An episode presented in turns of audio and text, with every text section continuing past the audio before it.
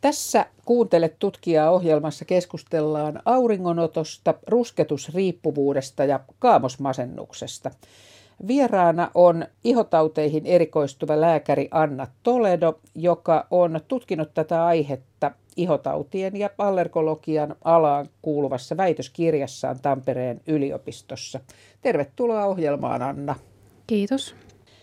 Viime kesänä meillä riitti aurinkoa yllin kyllin ja kyllä siitä sitten talven jälkeen taas osattiin nauttiakin, mutta sitten meitä kuitenkin myös kovasti varotellaan auringon ultravioletti eli UV-säteilyyn liittyvästä ihosyöpäriskistä.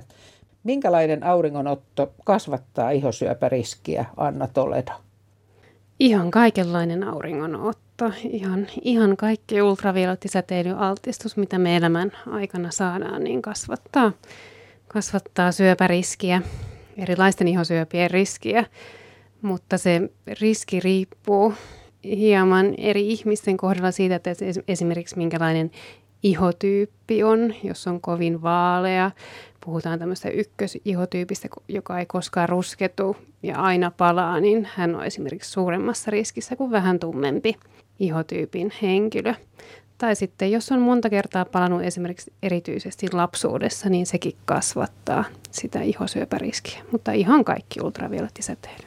Tästä riskistä ja valistuskampanjoista huolimatta me mieluusti rusketetaan ihoomme. Ja käsittääkseni päivettynyttä ihoa pidetään meillä jotenkin kauniimpana ja terveemmän näköisenä kuin vaaleita ja kalpeeta. Ja joillakin tämä ihon ruskettaminen on ihan jatkuvaa ja suorastaan pakonomaista. Ja silloin puhutaan rusketusriippuvuudesta, jota Anna sä oot tutkinut. Anna Toledo, mistä rusketusriippuvuudessa on kysymys? Rusketusriippuvuutta on seulottu erilaisilla kyselytutkimuksilla, mutta rusketusriippuvuus ajatellaan olevan riippuvuutta siitä, siinä missä mikä tahansa riippuvuus, eli esimerkiksi vaikka joku peliriippuvuus. Varsinaista diagnoosikoodia sille ei ole olemassa, mutta näissä kysely, kyselylomakkeissa, millä sitä seurataan, niin on sitten tällaisia tietyn tyyppisiä kysymyksiä. Eli jos ajatellaan, että se on tällaista pakonomasta ruskettamista ja siihen liittyy jo tietynlaisia vierotusoireita, niin voitaisiin jo puhua riippuvuudesta. Mutta silloin tietyt pisteet täyttyy näissä kyselylomakkeissa. Minkälaisia asioita silloin kysytään? Siellä on monenlaisia kysymyksiä, esimerkiksi onko sosiaaliset suhteet tai kanssakäymiset jotenkin vahingoittunut siitä, että koko ajan hakeutuu tämmöiseen ruskettamiseen tai solariumiin. Tai no, ulkomaisissa kysymyslomakkeissa on myös tämmöisiä, että onko joutunut esimerkiksi lain kanssa kanssakäymisiin sen takia, että on, on, on niin pakonomassa tämä ruskettaminen. Tai sitten, että harhaileeko ajatukset jatkuvasti siinä ihon ruskettamisessa. Ja jos ei ole hetkeen saanut esimerkiksi ruskettaa sitä ihoa, niin tuleeko jonkinlaisia vierotusoireita siihen liittyen. Jos rusketusriippuvainen yrittää pysytellä erossa auringosta, niin voiko hänelle tulla siis vierotusoireita? Kyllä, kyllä voi tulla vierotusoireita. Ja ne nyt on sitten sam- samanlaisia kuin muissakin riippuvuuksissa. Sun tutkimuksessa puhutaan toisaalta fysiologisesta rusketusriippuvuudesta ja sitten toisaalta mielialavaikutuksista, joita tämä UV-säteily aiheuttaa. Noi äskeiset kysymykset, niin kumpaanka ne näistä niin kuin enemmän liittyy? Rusketusriippuvuus, rusketusriippuvuus ajatella, että siinä on sekä tämmöinen psyykkinen tausta että myös fysiologinen tausta. Ja se psyykkinen tausta liittyy tämmöiseen palkitsevaan käyttäytymiseen. Eli silloin, kun me tehdään jotain semmoista asiaa, mistä me tykätään, me saadaan sitä mielihyvää ja, ja siitä tulee semmoinen palkitseva olotila ja sitten me halutaan tehdä sitä asiaa uudestaan, niin se liittyy semmoiseen niin psyykkiseen riippuvuuteen. Mutta sitten on ajatellut, että, että sen riippuvuuden taustalla voi olla ihan fysiologisiakin tekijöitä. Että esimerkiksi mitä siinä muun tutkimuksessa tutkittiin ja mitä on muissakin ulkomaalaisissa tutkimuksissa tutkittu, niin on tämmöinen, että iho erittää tällaista beta-endorfiini mielihyvä hormonia tämän auringon ultraviolettisäteilyn vaikutuksesta ja se aiheuttaa semmoista fysiologista riippuvuutta. Ja sitten eri tutkimuksissa, ei tässä kyseisessä omassa tutkimuksessa, niin, niin on tutkittu esimerkiksi, että miten joku tällaiset aivojen mielihyväalueet reagoi kuvantamistutkimuksessa ultraviolettisäteilyyn ja siihen niin kuin nähty, että tämmöiset dopamin energiset alueet aktivoituu, eli dopamiini ja mielihyvähormonia vapautuu enemmän silloin, kun on ultraviolettisäteilyä saadaan. Eli se fysiologinen tausta liittyy sitten tämmöisiin niin hormonaalisiin tekijöihin esimerkiksi. Ja nämä on sitten ilmeisen yksilöllisiä. Kyllä varmasti. Että mikä va, niin kuin varsinaisesti siihen riippuvuuteen sitten johtaa, niin siinä on varmasti monta tekijää. Taustalla ei voi, voi niin kuin yhtä yksittäistä vaan nimetä. Miten sä tulit Anna Toledo alkaneeksi tutkia tällaista asiaa? No aika sattumalta. Tämä ei ole mun oma keksimä tutkimus silloin, kun mä oon vuonna 2014 niin kun lähtenyt ihotauteihin erikoistumaan tai lähtenyt ha- hakemaan sitä paikkaa, niin kysyin silloin samalla, samalla silloin, silloiselta professorilta Tampereen yliopistossa ihotaudelta, että onko heillä mitään tutkimusta, mihin pääsisi mukaan tässä samalla. Ja he oli sitten miettinyt, että näitä, näitä riippuvuus- ja mielihyvävaikutuksia liittyen tähän ultraviolettisäteilyyn ja miten ne mahdollisesti lisätä melanoma-riskiä. Ja, ja tota, kysyttiin sitten, että haluaisitko tähän tulla mukaan ja lähdin siihen sitten silloin, silloin mukaan. Palataan siihen UV-säteilyyn. Sillä sanotaan olevan ja aika moni, monikin uskoo, että sillä olisi sellaista terveysvaikutusta, että se lisäisi D-vitamiinipitoisuutta kehossa. Mitä tästä tiedetään? Ultraviolettisäteily ja nimenomaan ultravioletti B-säteily aiheuttaa sen D-vitamiinisynteesin siinä ihossa. Mutta että sen D-vitamiinisynteesin takia kenenkään ei varsinaisesti aurinkoa tarvitse ottaa, että se on hyvin pieni määrä ja lyhyt aika, minkä siinä aurinko tarvii saada ja se riittää, että sitä saa esimerkiksi käsivarsiin ja kasvoille, mikä nyt yleensä on paljana muutenkin ja puhutaan siis ihan tämmöistä min- minuuteista ja yli, ylipäätänsä D-vitamiinia nyt voi syödä lisänäkin purkista, että, että sen, sen takia ei tarvi, tarvi aurinkoa ottaa, mutta tokihan se D-vitamiini muuten meille on, meille on tarpeellinen. Tiedetäänkö sitä, että että mistä se rusketusriippuvuus niin kuin lähtee liikkeelle. Lähteekö se jostain ulkoisesta, vaikkapa rusketuksen muodikkuudesta, tai että mistä se niin kuin saattaa startata? No varmaankin siellä taustalla on se nimenomaan länsimainen ihan, että me halutaan ruskettaa meidän ihoa ja jotenkin sitä pidetään terveempänä ja kauniimpana ja sitä kautta sitten hakeudutaan ylipäätänsä rus- ruskettamaan sitä ihoa. Mutta sitten siinä voi olla näitä fysiologisia tekijöitä, mikä sitten aiheuttaa sen varsinaisen niin semmoisen riippuvuuden ja ylläpitää sitä. Mutta, mutta tämä, mitä mun tutkimussa tutkittiin, tämä beta-endorfiini niin on varmaan vain yksi, yksi osa, osa sitä mutta voi osaltaan selittää, mutta että onko jotain muitakin välittäjäaineita, mitä aivoissa vapautuu. Ehkä sen ultraviolettisäteilyn vaikutuksesta voi olla, että serotoniiniakin vapautuu ja dopamiinienergisiä välittäjäaineita, mutta varmasti se on hyvin monitekijäinen eikä sitä kaikkea todellakaan tässä vaiheessa tiedetäkään. Mutta että varmasti lähtee sitä ihanteesta ja sitten nämä sekä psyykkiset että fysiologiset tekijät tulee sitten siinä vähitellen mukaan, mikä se varsinaisen riippuvuuden aiheuttaa. Kuinka vahvasti tähän liittyy se, että itsensä ruskettaja saisi sen kauniin rusketuksen, vai riittääkö juuri se, että, että sitä beta-endorfiinia niin kuin saa, saa siihen iholle, vaikkei ruskettuisikaan? Niin pelkästään sen ultravioletti. Niin. Joo, kyllä sitä varmasti ilman ruskettamista muodostuu. Tässä meidänkin tutkimuksemme annettiin ihan sillä ihotaudella valohoitoa, eikä ne meidän tutkittavat millään tavalla siis ruskettunut, oli hyvin pieni annos ja kaikilla todettiin yhtä lukuun ottamatta tästä beta-endorfiinia siellä ihossa muodostu. Että kyllä se, se vaan riittää, että se ultraviolettisäteily tulee, tulee siihen iholle.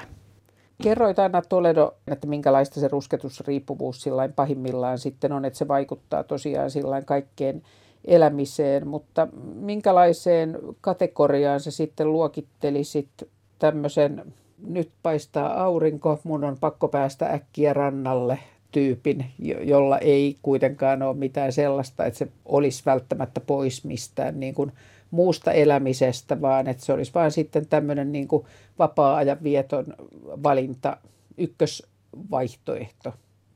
Niin, varmaan semmoista lievempää ehkä äh, niin kuin auringonoton väärinkäyttöä voi olla ja, ja sitten taas toisaalta, että kyllähän se niin kuin itse kukin kokeet jonkinlaista mielihyvää se auringonvalo aiheuttaa, vaikkei nyt varsinaisesti riippuvainen olekaan. Niin tota, ja sitä mekin tutkittiin, että kyllä niin kuin näiden tutkittavien tämä mieliala koheni semmoisella kyselylomakkeella arvioituna kanssa tämän viiden tai neljän päivän annetun ultraviolettivalohoidon myötä. Mutta varmasti on semmoista lievempiä asteista niin kuin mielihyvän kokemista ilman, että se nyt varsinaista mitään riippuvuutta on. Uskon, että sitä moni kokee. Kun juuri puhuttiin, että meidän länsimaisessa kulttuurissa se ruskea iho, niin se jotenkin näyttäytyy meille kauniimpana. Niin mitäs nyt, kun tieto lisääntyy siitä, että se vahvasti ruskettunut iho voikin olla merkki epäterveestä auringonotosta, niin pitäisikö meidän alkaa kattella toisiamme vähän sillä että hei kuulee, että sä näytät vähän siltä, että oot ottanut epäterveellisesti aurinkoa. No se kuulostaa oikein hyvältä. Ei varmasti kannata ihannoida rusketusta päinvastoin välttää sitä. Se ruskettaminenkin kertoo siitä, että on tullut sitä DNA-vauriota siihen ihoon ihon, että se, on, se ruskettaminen on se ihon puolustusmekanismista de, sitä DNA-vauriota kohtaan, että silloin on jo tapahtunut jonkinlaisia vaurioita ja sit, sitä ei kannata kyllä missään nimessä ihannoida. Ja sitten toisaalta, toisaalta se ultraviolettisäteily, kun sillä on runsaasti altistunut, niin se vanhentaakin ihoa, että ehkä si, siinäkään mielessä sitä ei, ei sitten kannata ihanoida, jos näitä ulkonäöllisiä seikkoja miettii. No mikä siinä, mikä kumman voima siinä, siinä itsensä ruskettamisessa on, että kaikista näistä riskeistä, joista aletaan aina jo varhain keväällä meitä niin kuin varotella, että siitä huolimatta. Mm. No kyllä sitä niin kuin eri tutkimusta se vahvin lähtökohta ehkä henki, niin kuin ihmisillä on ollut se ulkonäölliset tekijät, mikä niin kuin ajaa, ajaa siihen ruskettamiseen, mutta että tuleeko siinä sitten näitä riippuvuusasioitakin mukaan jossain vaiheessa, niin se, se on varmaan yksi tekijä ja kysymysmerkki, mutta todennäköisesti se vahva ihannointi sitten kuitenkin sitä ruskettunutta ihoa kohtaa. No miten sä itse, Anna Toledo, otatko aurinkoa? No en ota aurinkoa, en. Ja toisaalta sitten sitten näitä asioita tutkineena ja sitten ihotaudella, kun on töissä, niin sitten näkee sen toisen puolen sitä ultraviolettisäteilyn haittavaikutuksista, niin kyllä se sillä tavalla ehkä se omakin, mutta totta kai sitä nyt ei, ei, ei varsinaisesti aurinko tarvitse ottaa, etteikö sille ultraviolettisäteilylle altistuisi, että kun on vaan pihalla ja näin, niin kyllä, kyllä kannattaa ja täytyykin suojautua vaatetuksella ja aurinkosuojavoitteen, vaikka ei varsinaisesti ottamalla ota aurinkoa. No jos mennään heitän sun eh, ihotautien asiantuntemuksen puolelle vielä, vielä tota vahvemmin, niin miten tällaisen ihmisen, joka nyt tätä kuuntelee ja, ja ymmärtää, että hänen auringonottonsa on ehkä mennyt liiallisuuksiin, niin onko esimerkiksi jotakin paikkaa, jossa voi käydä vaikka tarkistuttamassa ihoonsa ja tota, kysymässä, että onko kaikki ok. Mehän ei edes nähdä kaikkialle kropassamme, että jos meillä on jotain ihomuutoksia.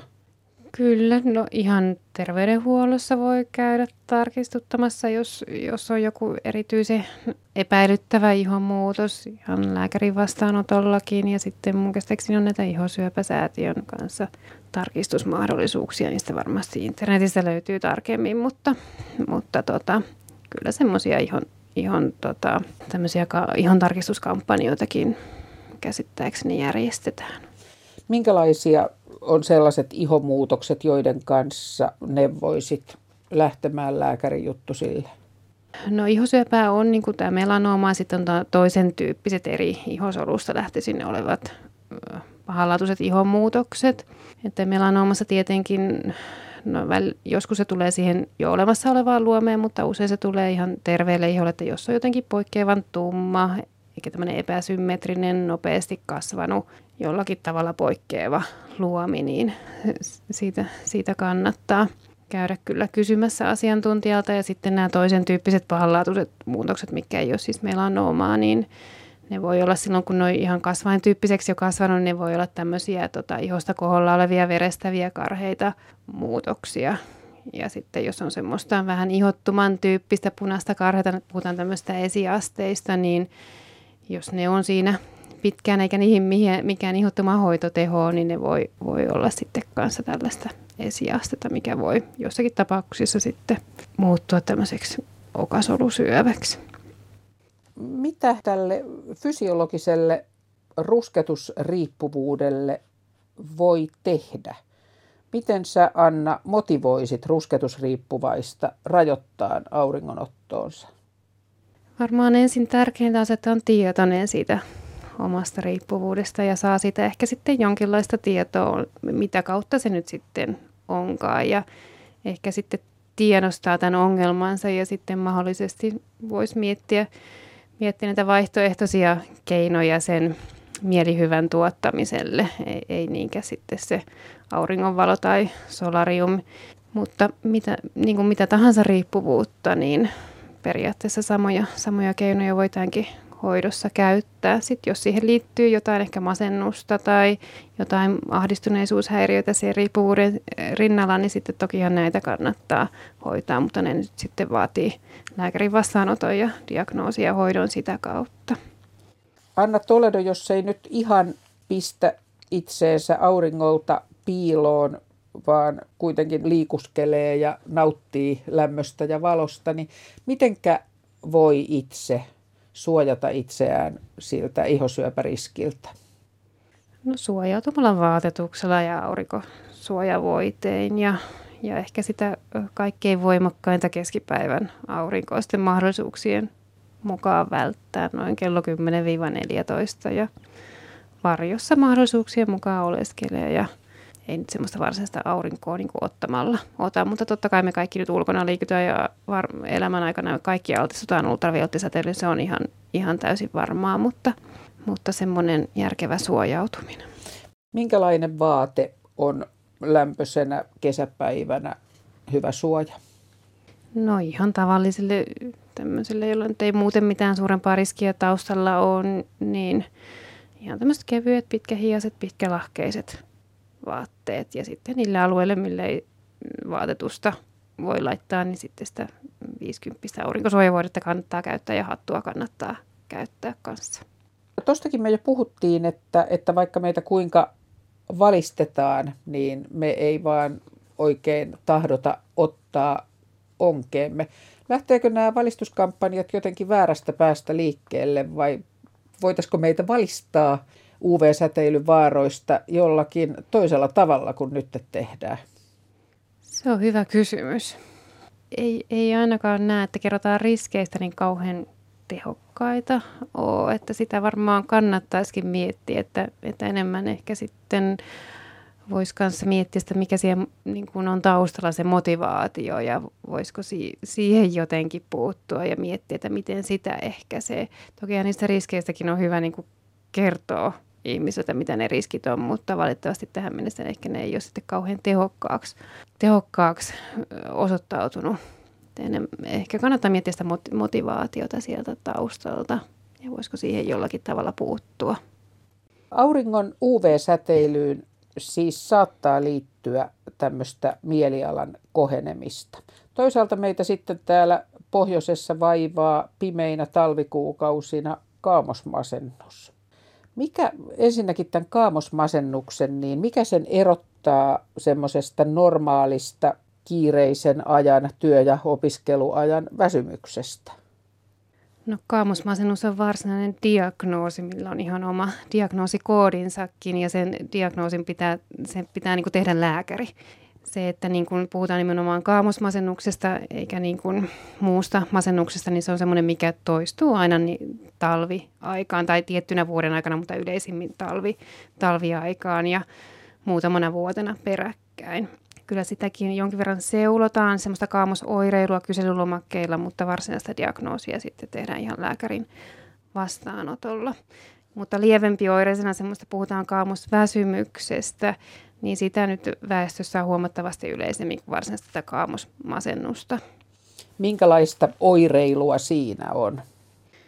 Siinä on alentunutta mielialaa talvikuukausina. Yleensä puhutaan noin lokakuusta huhtikuuhun. Voi olla lisääntynyt tämmöinen hiilihydraatti, nälkä, minkä seurauksena sitten paino saattaa nousta. Ja sitten taas toisaalta huomaa, että se mieliala vir- virkistyy silloin keväällä, kun se valo, valokin lisääntyy.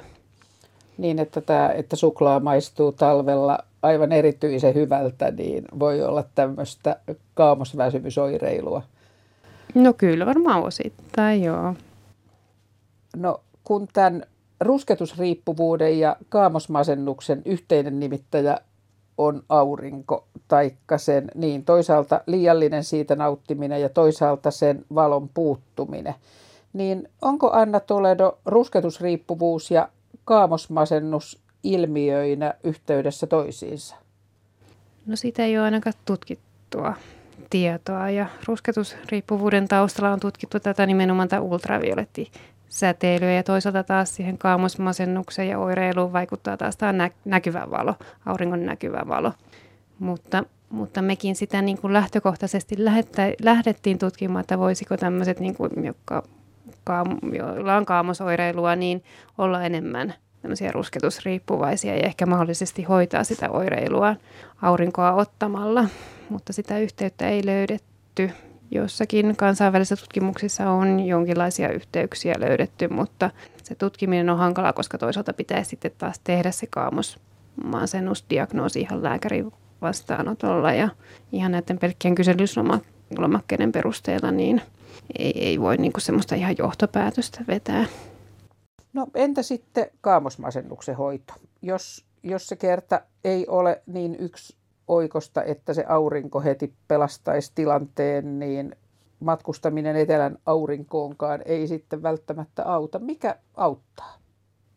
No ihan virallista kaamosmasennusta hoidetaan, hoidetaan niin kuin, no lääkärin vastaanotolla ihan samanlaisilla lääkkeellisillä keinoilla kuin muutakin masennusta. Että näitä masennuslääkkeitä voi käyttää, mutta sitten toinen yleinen käytetty on tämä kirkas valohoito, mitä sitten voi kanssa terveydenhuollossa saada, että siinä, siinä onko se sitten aluksi viikoittain sitä kirkas valohoitoa saada ja sitten siinä voi olla jonkinlainen ylläpitohoitokin. Mutta pimeinä talvikuukausina käytetty kirkas valohoito on se käytetty hoito, hoito kaamosmasennukseen, mutta se ei ole ultraviolettisäteily, että se ajatellaan niin kuin silmien kautta ja sitä kautta vaikuttavan sitten niin aivojen tai keskushermostojen hormonijärjestelmään.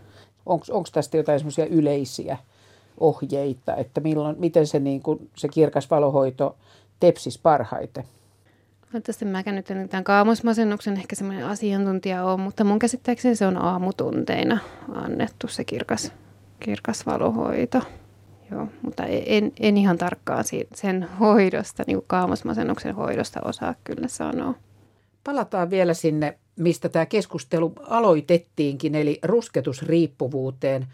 Kuinka yleistä rusketusriippuvuus meillä Suomessa on? Tätä ei ole tutkittu ollenkaan aikaisemmin kuin ennen kuin tässä muun tutkimuksessa. Ja tässä meillä oli reilu 200 tämmöistä niin kuin mm, rannalla olijaa tai, tai puistossa oleskelijaa. Ja siinä noin kolmasosalla todettiin joko tätä riippuvuutta tai väärin, väärinkäyttöä mutta että tästä voisi koko väestöön tästä yhdestä pienestä otoksesta ja ainoasta tutkimuksesta vetää jonkun johtopäätöksen, niin se on aika mahdotonta. No kaamosmasennusta sen sijaan on tutkittu enemmän, eikö ole? Pystytäänkö sen yleisyydestä sanoa jotakin? Varsinaista kaamosmasennusta on ajateltu olevan noin 1-2 prosenttia väestössä. Ja sitten semmoista lievempi oireista jonkinlaista kaamos väsymystä, niin on ehkä noin parilla kymmenellä prosentilla, 10-30 prosenttia muistaakseni on, on ajateltu. Mutta se varsinainen kaamosmasennuskin on, on aika, aika tota, pieni, pieni osuus Joo. koko väestöstä. Mutta se kaamosväsymyksen taas tuntuu olevan aika suuri. Kyllä, se on lievempi oireinen. Joo. Kyllä. Joo. Anna Toledo, aiotko jatkaa tutkimusta näiden asioiden parissa? No tällä hetkellä ei ole suunnitteilla ja varmaan tässä vaiheessa tarvitsee pienen lep- lepohetken. On niin pieni, pieni aika vasta tästä väitöstilaisuudesta ja näin, mutta ehkä jossain vaiheessa. En osaa vielä sanoa. Minkälaiset asiat on, on sitten niitä, joihin tarttuisit, jos, jos vielä tartut jatkotutkimuksiin? Mikä sua jäi erityisesti kiinnostaan? No ehkä enemmän, enemmän vielä näistä niin kuin mielihyvän vaikutuksista ja voisiko sitä jollainkin tavalla tutkia ja voisiko jotain verinäytteitä, mitä me ehkä voitaisiin tutkia ja siihen liittyvät asiat, miksei sitten toisaalta sitä kaamosasiaakin siinä rinnalla, että, että hyötyisikö nämä kaamos, kaamospotilaat tai henkilöt sitten tästä tämmöistä ultraviolettivalohoidosta ehkä se ei ole mikään virallinen indika- indikaatio, että se on se näkyvä valokirkas valohoito, mitä käytetään. Ja tämän tyyppiset. Paljon kiitoksia Anna Toledo. Tämä oli Radio Moreenin Kuuntele tutkijaa ohjelma. Minä olen Pia Sivunen. Radio Moreeni. Tiedettä tajuttavasti.